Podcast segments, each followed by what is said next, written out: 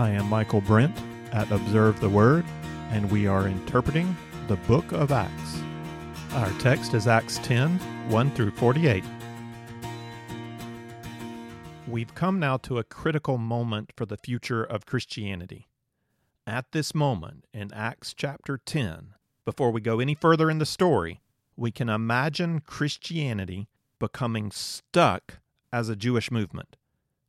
Peter traveling throughout Judea and Samaria, encouraging the faithful in Christ Jesus, who by culture continue to practice the Old Covenant commands just as always. Looking from outside in, there's no major cultural shift. Christians are just another subgroup of Jews.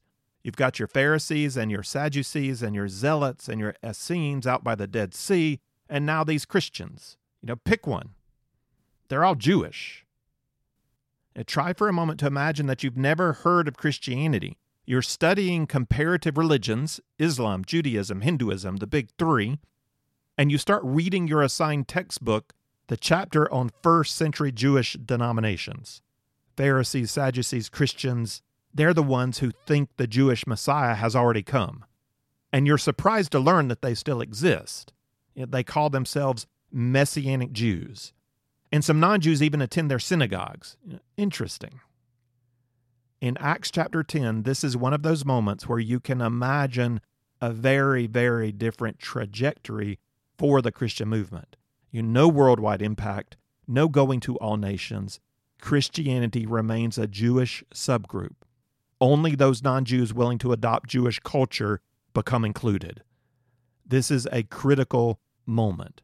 Know, will Peter cross the bridge from Old Covenant to New Covenant? Can he shake off his commitment to Old Covenant requirements and his own internal prejudice, which he's not even fully aware of? Well, we know he does, but he's going to need a lot of help to do so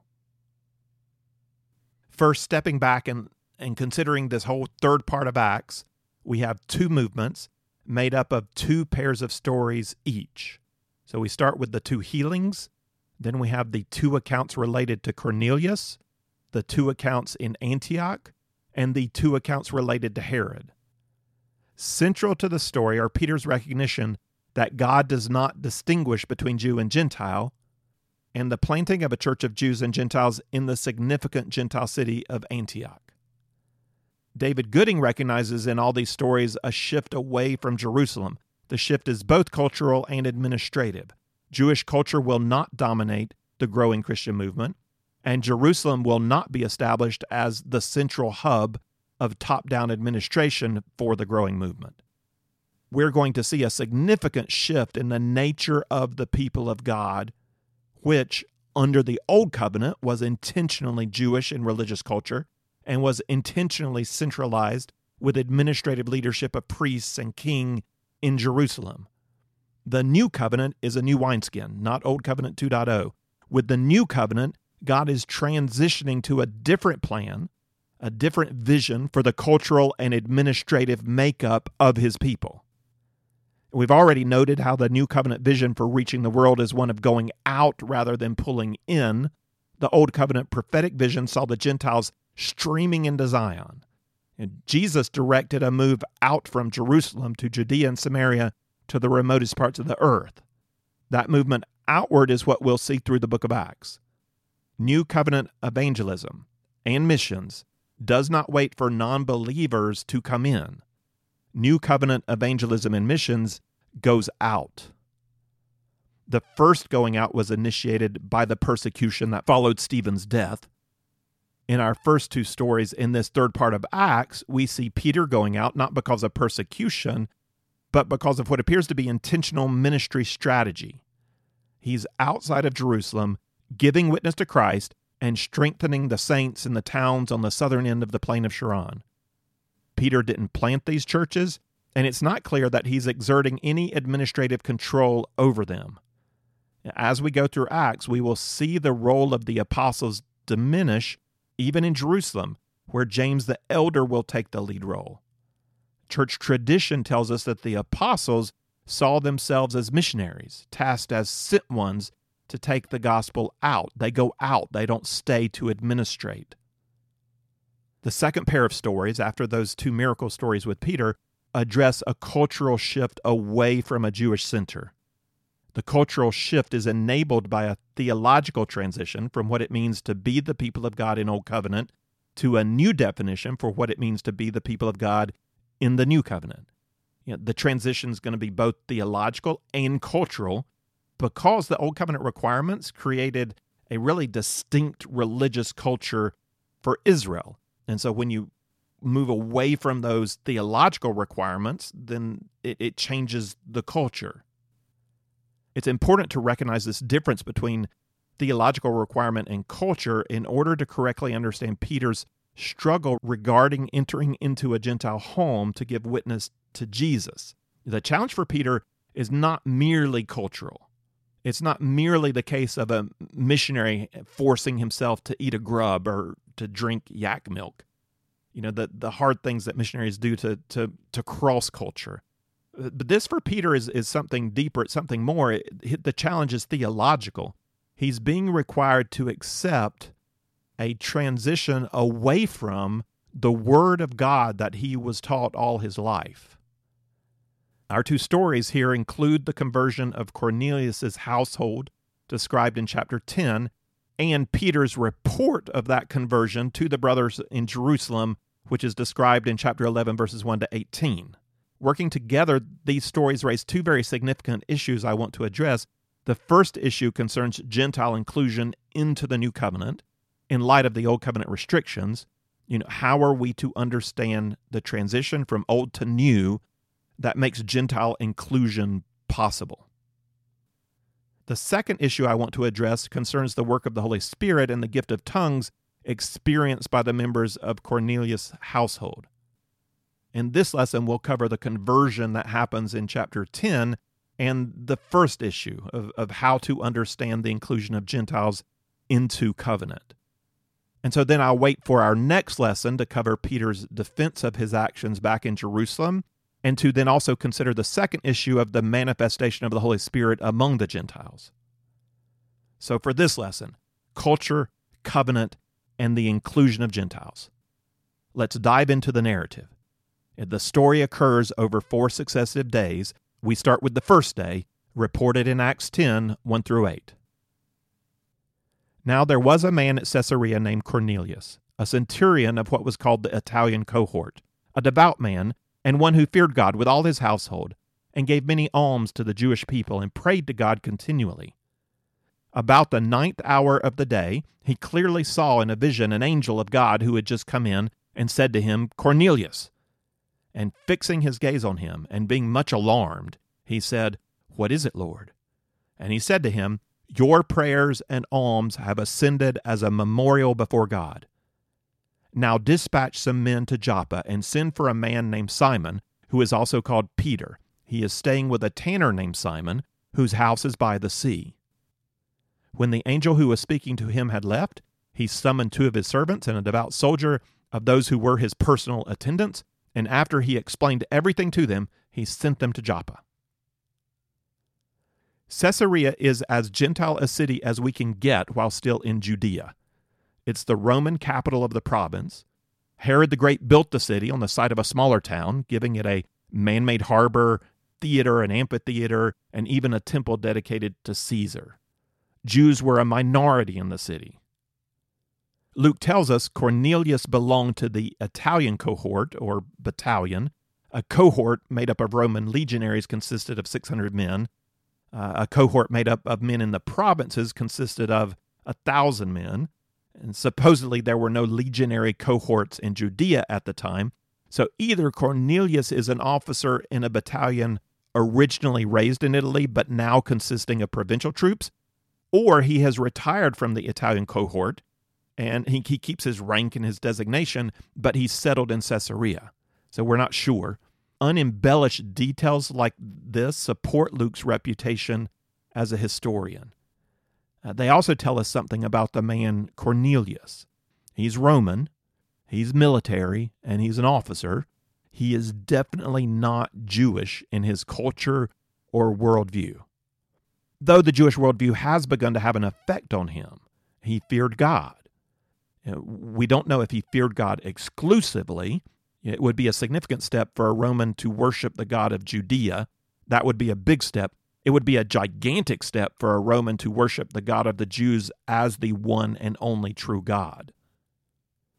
We're not sure how far along the continuum of fearing God this centurion has come. Luke does indicate the significant impact faith in God has made on his wallet and his day planner.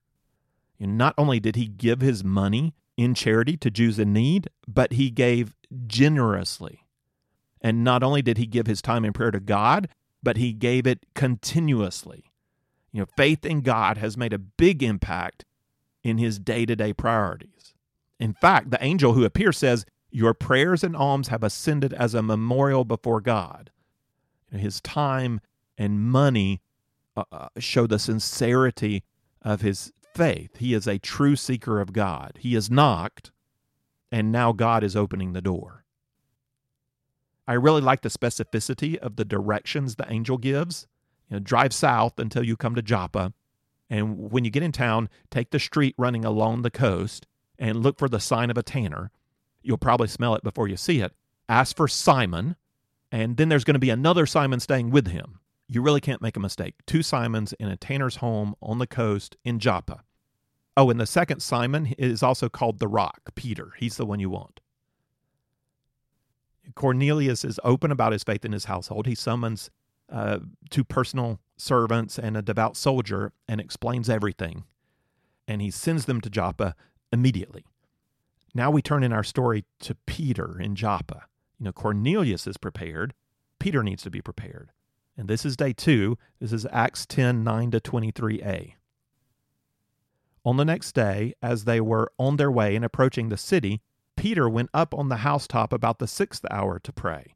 But he became hungry and was desiring to eat. But while they were making preparations, he fell into a trance. And he saw the sky open up and an object like a great sheet coming down, lowered by four corners to the ground. And they were in it all kinds of four footed animals and crawling creatures of the earth and birds of the air. A voice came to him Get up, Peter, kill and eat. But Peter said, By no means, Lord, for I have never eaten anything unholy and unclean.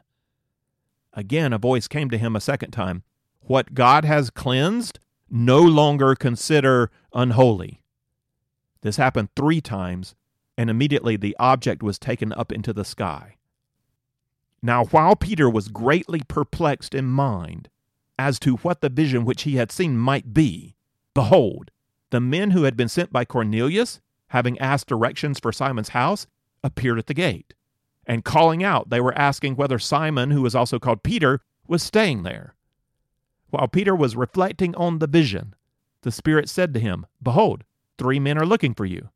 But get up, go downstairs, and accompany them without misgivings, for I have sent them myself. Peter went down to the men and said, Behold, I am the one you are looking for. What is the reason for which you have come? They said Cornelius, a centurion, a righteous and God fearing man, well spoken of by the entire nation of the Jews, was divinely directed by a holy angel to send for you to come to his house and hear a message from you. So he invited them in and gave them lodging. Our scene has moved about 50 miles, just over 60 kilometers south to Joppa. The day starts at 6 in the morning, so the sixth hour of the day is noon.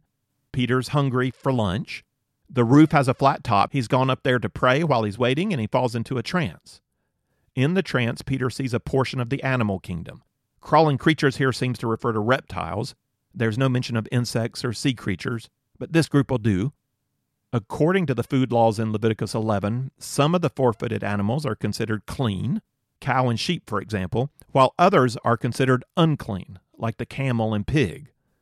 All reptiles are considered unclean. Among the birds, pigeon and chicken are clean, but raptors and scavengers like the eagle and buzzard are unclean. Uh, one of the principles seems to be that all scavengers are unclean. You know, the animals associated with eating dead flesh, whether mammals or sea creatures or birds, you know, pig, crab, vulture, all unclean. There might be some protective reasoning in that. God is protecting the Israelites from the more toxic meat of scavengers. The connection to death fits the primary purpose of these ceremonial laws, which is to make a symbolic statement about spiritual truth. You know, clean and unclean animals are clean and unclean symbolically to remind the Israelites of the moral uncleanliness of sin and to call them to cleanliness, purity in their walk with God. This symbolic teaching purpose extends to the whole ceremonial cleanliness code, including the code regarding food, but also regarding dead bodies, human and animal, contagious diseases, bodily fluids. And in all of that, there does seem to be a secondary hygienic or medical value and two primary purposes. You know, one primary purpose is the symbolic pedagogical purpose, pointing to the reality of moral and spiritual cleanliness. Uh, a second primary purpose is to separate the Israelites from the pagan worship of their Gentile neighbors. The cleanliness code creates a barrier that Gentiles can choose to pass through if they'll accept Jewish law, but Jews are forbidden to cross for the protection of their monotheistic society. There is purpose in the ceremonial cleanliness code. But to be ceremonially unclean is not the same thing as actually being morally unclean. It is a designation assigned by God for specific purposes. So to eat bacon is not sinful in and of itself, but when God says don't do something, then it's sin to knowingly disobey his clear command.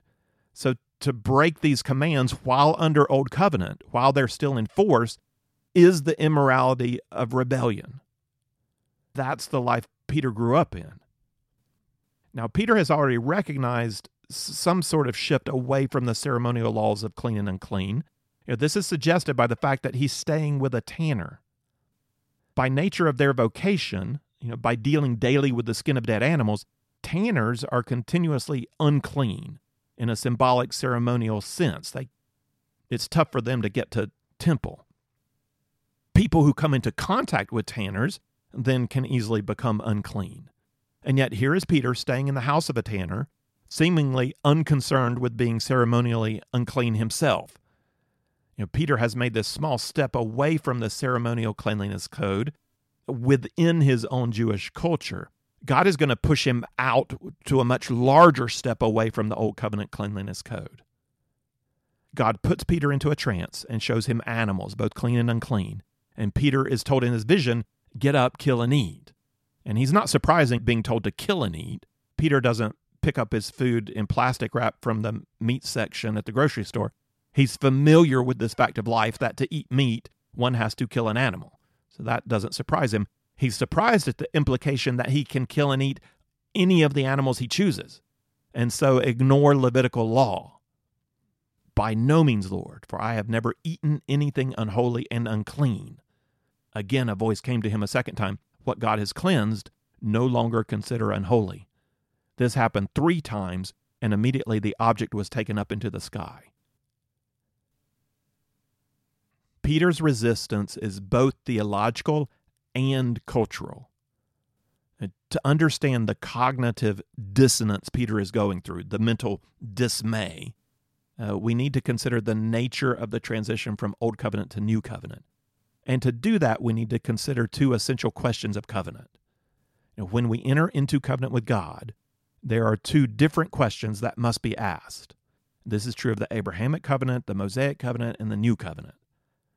The first question of covenant asks, What makes me righteous enough to be in covenant relationship with God? We can answer that question in terms of law and grace, with, a, with law being what we do and grace being what God does. So, on a scale from 0 to 100%, how much of this question depends on law and how much depends on grace. You know, how much depends on what I do and how much depends on what God does for me. What makes me righteous enough to be in covenant relationship with God? When I ask this first question of covenant uh, of students, I get quite a range of answers. Know, what percentage is God's part? What percentage is our part? You know, it's 50% law, 50% grace. No, no, no. 100% law, 0% grace. 10% law, 90% grace. Well, the biblical answer for the first question of covenant is clear and emphatic. The only way for you to be righteous enough to enter into covenant relationship with holy God is if you enter in based 0% on the law that you keep and 100% on the grace that God gives to you. Now, this is really counterintuitive to, to all human religious system. We, all of our systems are about the law we keep, and that is not Bible. It's not Old Covenant, it's not New Covenant. You can only enter by grace. If even 0.1% depends on you, you will mess it up and become guilty of the whole law. Perfection is required perfection of thought, of word, and action. God's holiness is too high for anything less.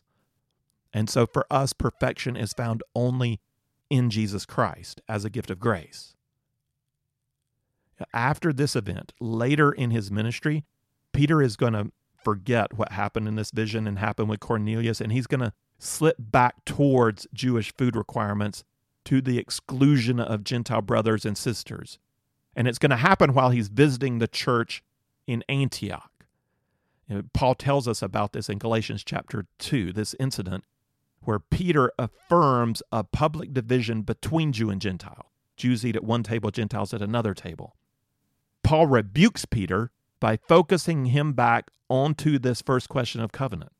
Peter, remember, you got to remember, Peter. And we read what he said to Peter in Galatians 2:15 to 16. Peter, we are Jews by nature, not sinners from among the Gentiles. Nevertheless, knowing that a man is not justified by the works of the law, but through faith in Christ Jesus, even we, even we who have the law of Moses, we have believed in Christ Jesus so that we may be justified by faith in Christ and not by the works of the law, since by the works of the law no flesh will be justified. It doesn't work. It was never the intention. This was true under Old Covenant, and it continues to be true under New Covenant. The law points us to our need for grace.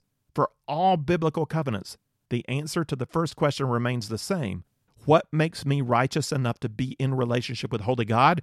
Grace, 100% grace. The righteousness that gives you standing with God is wholly a gift that you receive by faith.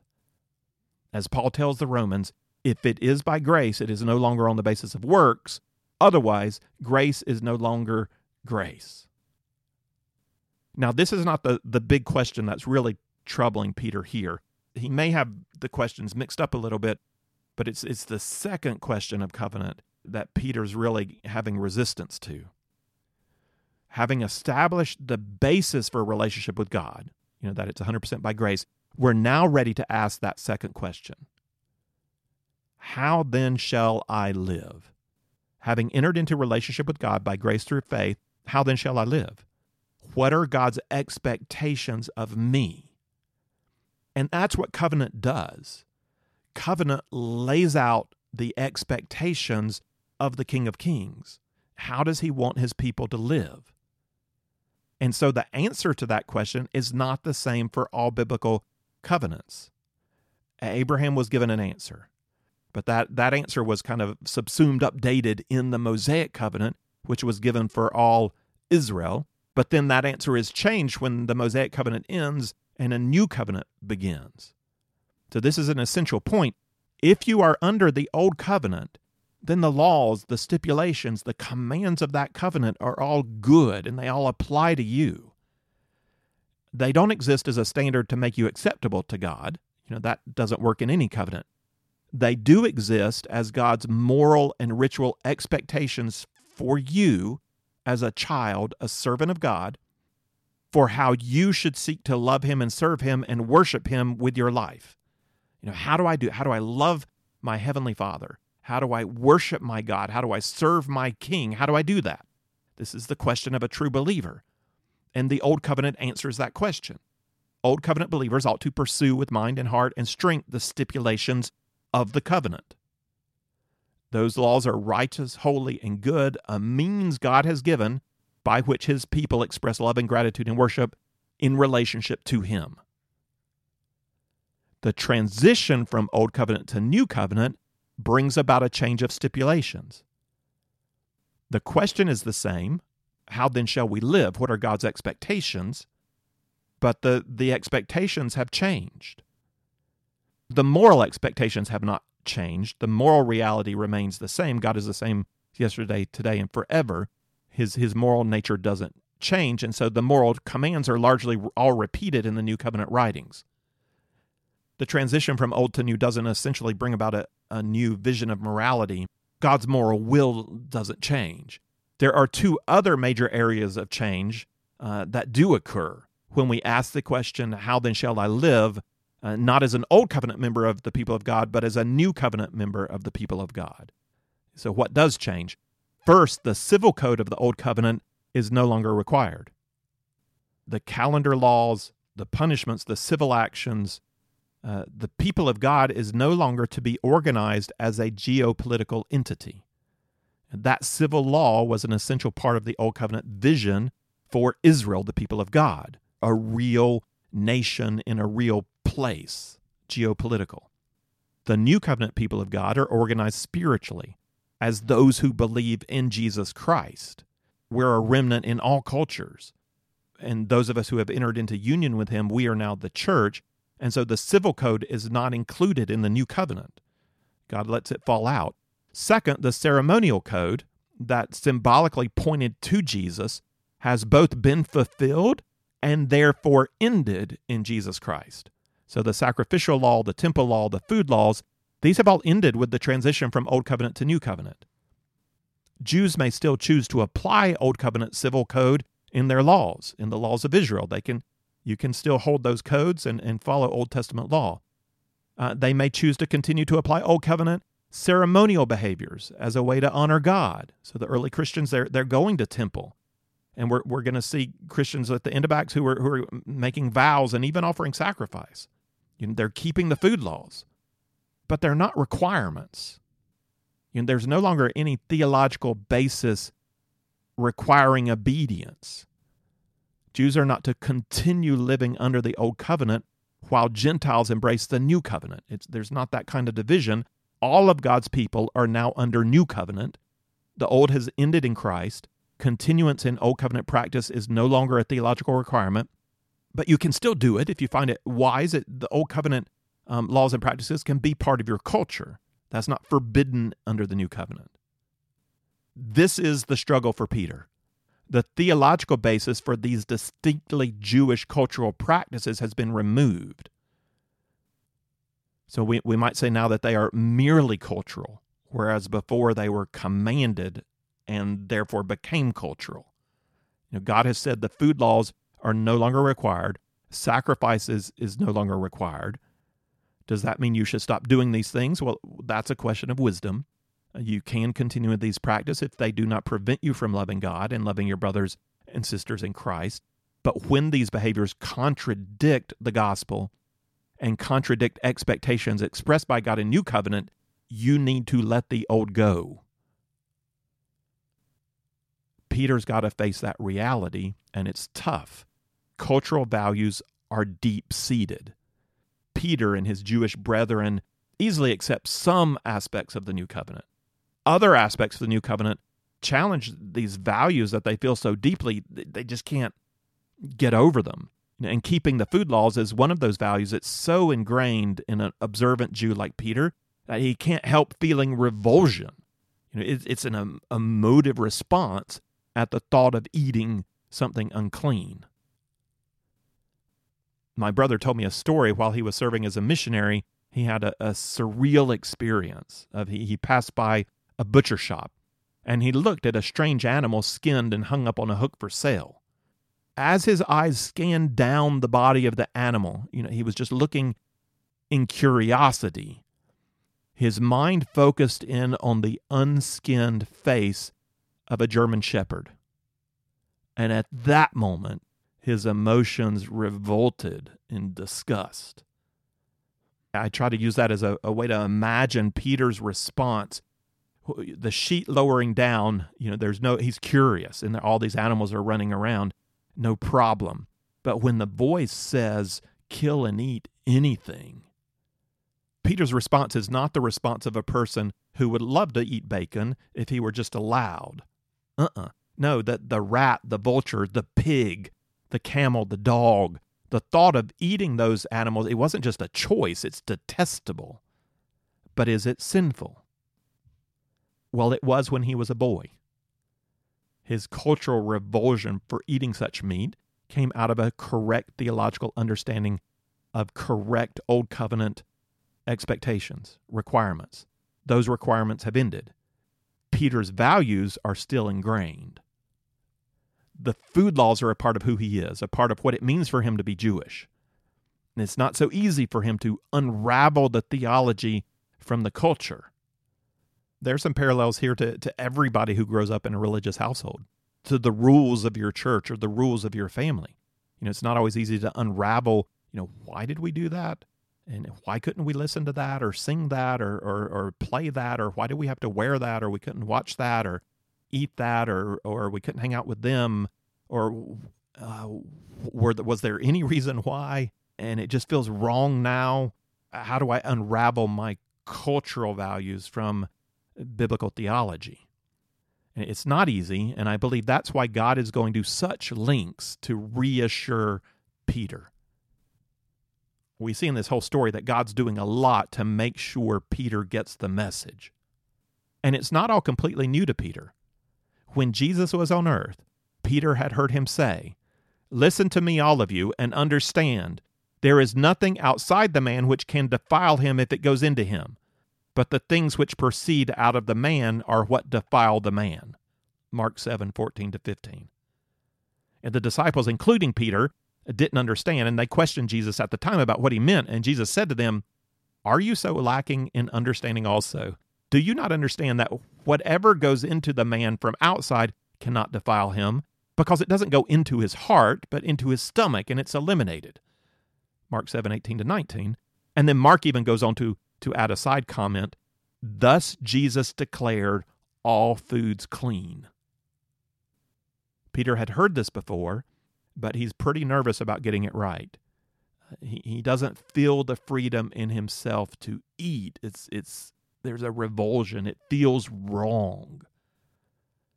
So God sets up this whole story to help convince Peter of the correct application to the word of truth that he's already received from Jesus.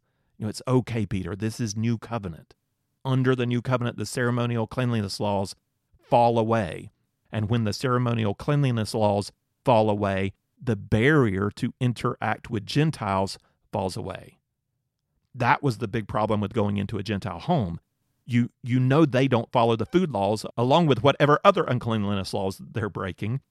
And if contact with a Gentile does not make you unclean, you know when you go as a guest into an ancient Near Eastern home, you're going to be served food.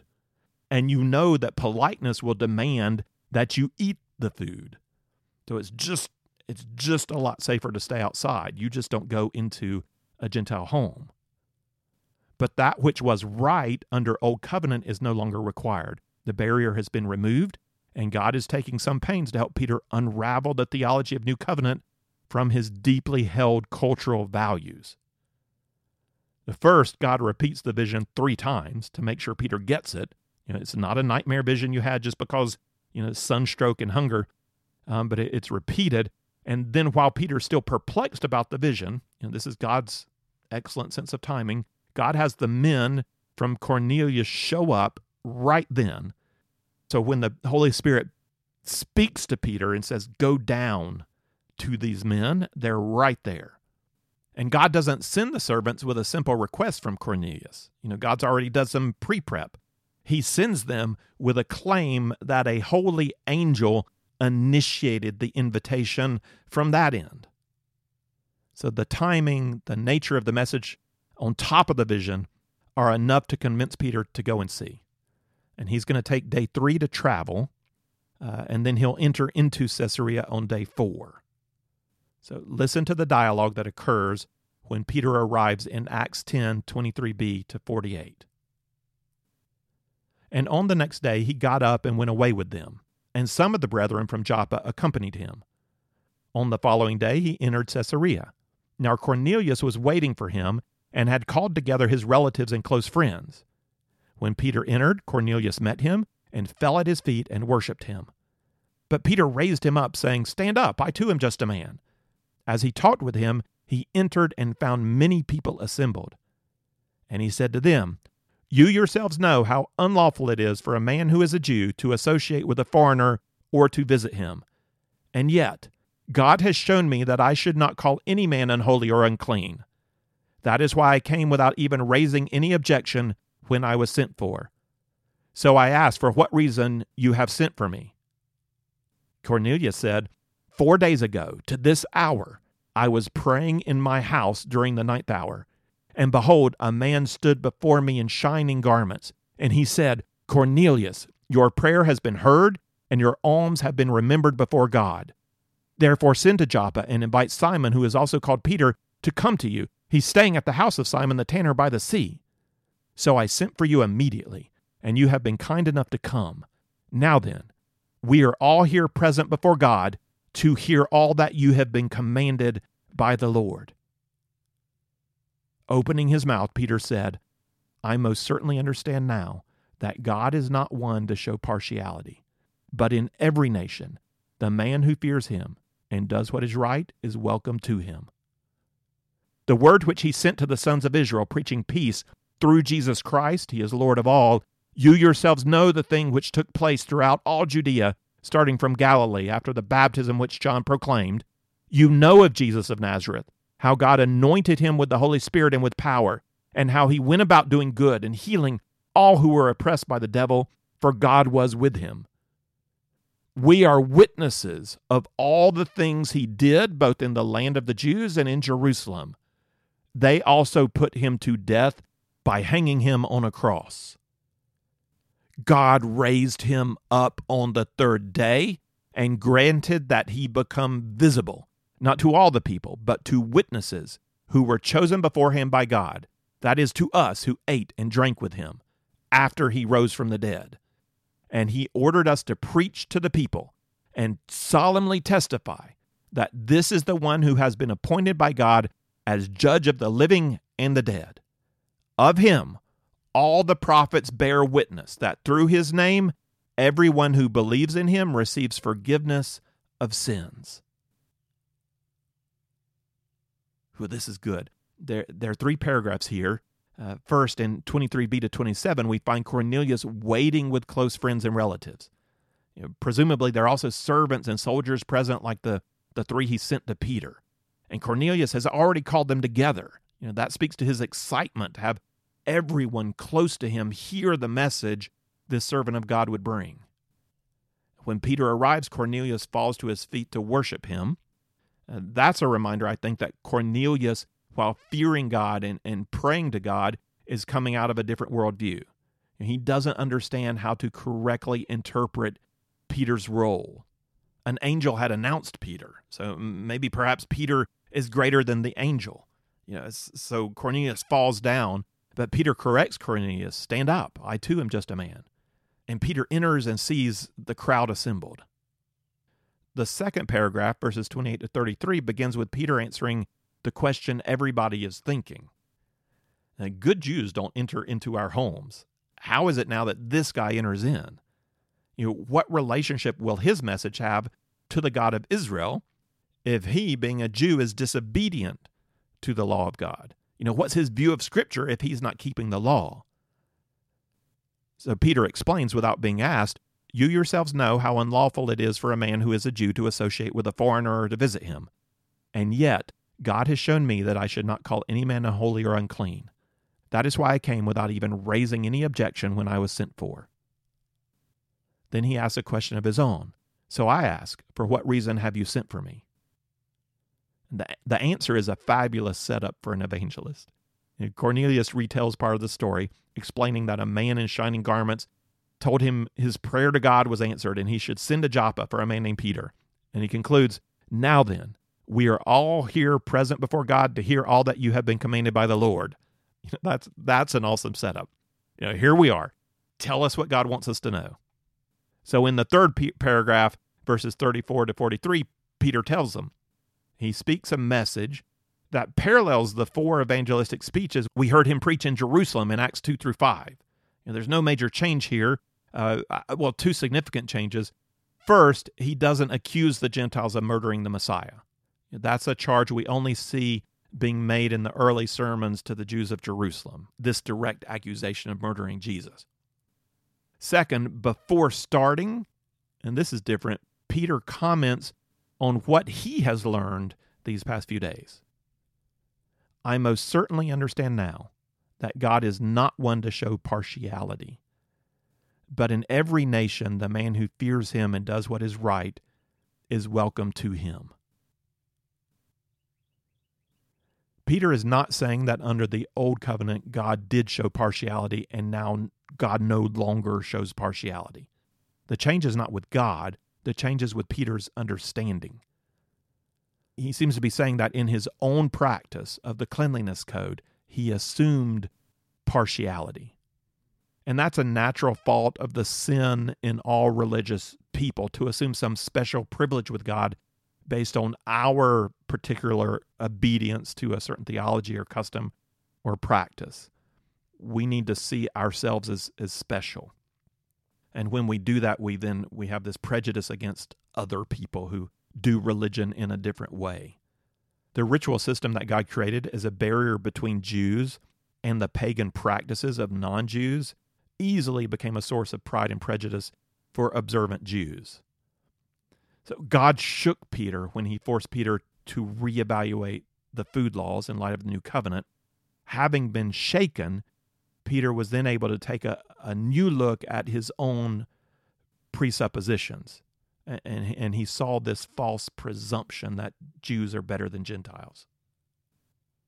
The first question of covenant has had always provided an open door to anyone who would receive the grace of God by faith. And that was true under Old Covenant. It wasn't just for Jews. Gentiles had always been acceptable by faith. Abraham himself was called out of the Gentiles. The Egyptians who went up with the Israelites from the Exodus were acceptable to God. Rahab, Ruth, Naaman were acceptable to God. The people of Nineveh who responded to Jonah's witness were acceptable to God. God doesn't show partiality. But the old covenant answer to the second question of covenant, which emphasized this protection of the people, required a significant step culturally for Gentiles who wanted to participate in covenant relationship with Yahweh. Gentiles would need to accept the religious requirements of the Mosaic law. They would have to step away from their own culture towards a different culture. The new covenant answer to the second question of covenant lowers the protective element of ritual requirement. It doesn't protect us so much with, with all these customs and rituals, which enables God's new covenant people to more easily enter into pagan culture and allows Gentiles to retain much of their native culture. It's not forbidden under new covenant. This freedom of culture is both a blessing and also the source of new challenges for the people of God and we'll come back to some of those challenges when we get to chapter 15. For now, Peter has come to understand that the move to new covenant removes the ceremonial barrier between Jew and Gentile. And he's faced his own prejudice towards Gentiles and coming to the realization that God indeed does not show partiality over one ethnic group or the other. This understanding frees Peter to enter into this Gentile home and proclaim the gospel of Jesus Christ to this Gentile audience in pretty much the exact terms that he has preached the gospel to Jews. He acknowledges his listeners' awareness of the ministry of Jesus. You all know what has been happening in the land through Jesus. He claims to be a witness, which, which is what he regularly does. He gives testimony to Jesus' crucifixion and to his resurrection he emphasizes the bodily resurrection of Jesus by claiming that, that they ate and drank with Jesus. He names Jesus as the judge of the living and the dead. Uh, he claims the prophets gave witness to this. Um, and, and those these people are Gentiles, they're aware enough of Jewish faith to appreciate that Peter is saying that his gospel is in line with Jewish scripture. You know, the prophets declared this. And he concludes by claiming that everyone who believes in Jesus receives the forgiveness of sin those last words parallel Peter's quote from Joel 2:32 in, in his first sermon at Pentecost. It shall be that everyone who calls on the name of the Lord shall be saved. And I imagine that that word everyone, it's in both places. Everyone who calls on the name will, will be saved, everyone who believes. Um, that word everyone must have had an impact on Peter at Pentecost. You know, as he was preaching to Jews and God-fearers from all over the Roman and Parthian empires who had come to be in Jerusalem. Uh, but everyone at that point in time meant everyone who is willing to be like us. You know, everyone who has embraced our culture, who has come to the Feast of Pentecost. It felt like everyone. But Peter's concept of everyone needs to be enlarged, and it is here being enlarged to include uh, not just everyone who's willing to come towards us, but everyone of any culture everywhere who seeks God and wants to walk with Him. And it must have been a very different experience for Peter than at Pentecost. Now, now, here, preaching to this Gentile audience in the Gentile home in a Gentile majority city, you know, the word everyone means so much more. Peter didn't change his gospel presentation much at all for them. You know, he, he only leaves out an invitation to repent and believe, but that's because the Holy Spirit beats him to it. You know, he would have said that. Uh, but here's the effect of Peter's witness, verses 44 to 48. While Peter was still speaking these words, the Holy Spirit fell upon those who were listening to the message. All the circumcised believers who came with Peter were amazed because the gift of the Holy Spirit had been poured out on the Gentiles also. For they were hearing them speaking with tongues and exalting God. Then Peter answered, Surely no one can refuse the water for these to be baptized who have received the Holy Spirit, just as we did. Can he? And he ordered them to be baptized in the name of Jesus Christ. Then they asked him to stay on for a few days. Can a person be born again in a moment? What about a room full of people? Can a room full of people be born again in, in a moment? Or what about a room full of people who don't know much Bible at all and have grown up with a very different non biblical worldview? Can they, all, can they all be born again? Yes, they can. Peter had barely finished his gospel message. He didn't even get to challenge them to believe. It wasn't necessary. God had already done the work, and he'd been working on Cornelius for years. The religious customs of an imperial Roman soldier left Cornelius wanting for something more, and he found it when he was posted in Israel. His longing drew him to Yahweh. And what he understood of God moved him into prayer. It, it, motivated him to, to give, to care for people around him. He was so hungry to believe that he invited everyone close to him to, to come hear this message. You know, his heart was ripe, and the integrity of his own search for truth had had a significant effect on his relatives and friends and servants. The, the whole field was white for harvest. The whole house church was born into Christ that day. And Peter recognized the manifestation of the Holy Spirit as proof that the gospel had genuinely been received. So he ordered that they be baptized, then and there, in the name of Jesus. I'll end by repeating the two significant lessons God taught Peter through this. First, Peter moved forward in his understanding that the old covenant had come to an end, and with it, the cleanliness code was now optional. Now, in this lesson, I have just touched on the transition from Old Covenant to New Covenant and the importance of distinguishing between the two questions of covenant. I'm, I'm not going deeper into the two questions of covenant in, in this series. If you would like to understand better biblical covenant, I recommend my series on interpreting the Pentateuch. If you want just a couple of lessons, I recommend the Pentateuch lesson on Genesis 12 through, through 15, Abraham 1 uh, and the Romans series lesson on Romans 3 21 to 30. Right? I address the first question of covenant in both of those places. I've also posted a link on my homepage at observetheword.com to a PDF article called The Two Questions of Covenant. We will come back to this concept. It'll be important in Acts chapter 15. Peter's first lesson was about the end of the cleanliness code, which removed the ceremonial barrier between him and Gentiles. His second lesson had to do with his own prejudice as a Jew, which assumed God's special favor. And I'll, I'll end with his words on, on this lesson he learned. I most certainly understand now that God is not one to show partiality, but in every nation, the man who fears him and does what is right is welcome to him.